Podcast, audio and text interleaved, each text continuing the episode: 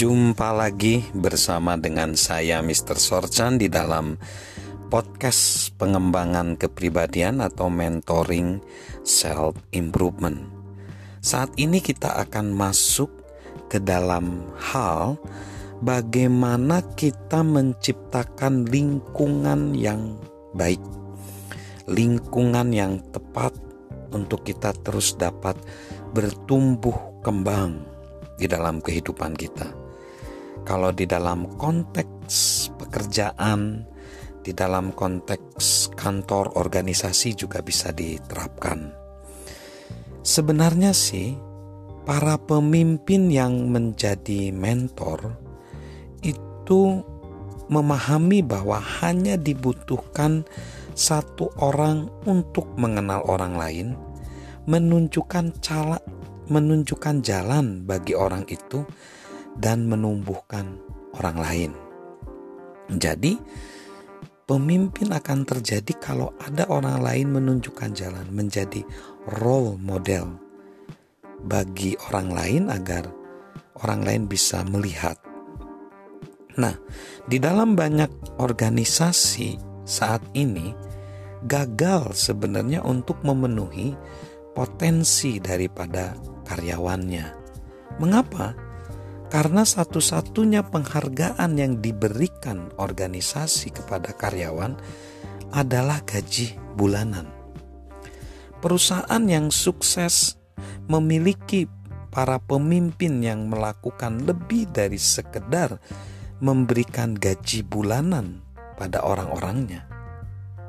Mereka menciptakan lingkungan penuh dorongan yang mampu mengubah kehidupan orang-orangnya sekali kita telah mengenali calon pemimpin kita, kita harus mulai bekerja membangun mereka menjadi pemimpin sesuai dengan potensi mereka. Untuk melakukan ini, kita membutuhkan strategi. Kita perhatikan kata akronim dari BEST.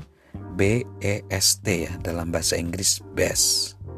Ini akan mengingatkan apa saja yang dibutuhkan orang untuk eh, mereka ketika di dalam organisasinya. Mereka membutuhkan apa sih? B. Believe in them. Mempercayai mereka. E. Encourage them. Menyemangati, memberi semangat kepada mereka. S. Share with them. Berbagi dengan mereka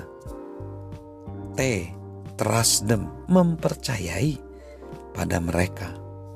Para pemimpin best adalah mereka yang memotivasi, believe, mempercayai, encourage, menyemangati, share, berbagi dan trust, mempercayai.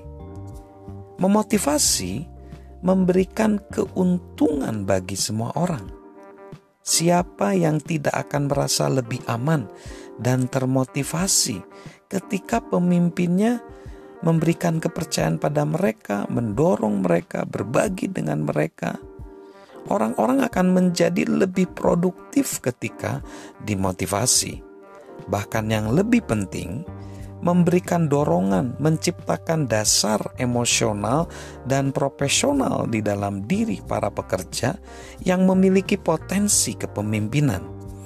Nantinya setelah dilatih dan dikembangkan, seorang pemimpin bisa dibangun di atas hal-hal tersebut. Proses dari membangun para pemimpin melibatkan lebih dari sekedar memotivasi Proses ini juga termasuk memberi contoh. Sesungguhnya, tanggung jawab utama seorang pemimpin dalam memotivasi orang-orang yang ada di sekitarnya adalah memberi contoh kepemimpinan, etika kerja yang kuat, tanggung jawab, karakter, keterbukaan, konsistensi, komunikasi, dan rasa percaya diri di dalam diri orang lain. Seperti yang sekali waktu dinyatakan oleh penulis dari abad ke-18 Oliver Goldsmith. Orang jarang bisa berkembang ketika mereka tidak memiliki contoh untuk ditiru. Kita, para pemimpin, harus menciptakan diri kita sebagai contoh untuk ditiru. Mark Twain sekali waktu berkata, "Melakukan hal yang benar itu luar biasa, namun mengajari orang lain untuk melakukan hal yang benar jauh lebih luar biasa dan jauh lebih mudah." Memimpin orang lain untuk melakukan hal yang benar itu luar biasa. Melakukan hal yang benar dan kemudian memimpin mereka jauh lebih luar biasa, itu akan lebih sulit. Jadi, seperti Mark Twain katakan, mengenali ya bahwa disiplin pribadi untuk melakukan hal yang benar dan kemudian mengajari orang lain untuk melakukan hal yang benar menjadi sulit karena kondisi alamiah manusia. Manusia sulit untuk uh, berdisiplin. Semua orang bisa menemukan alasan untuk tidak memberi pada orang-orang yang ada di sekitar kita karena itu sifat natur manusia. Para pemimpin besar mengetahui kesulitan itu, namun tetap saja mendorong orang-orang mereka.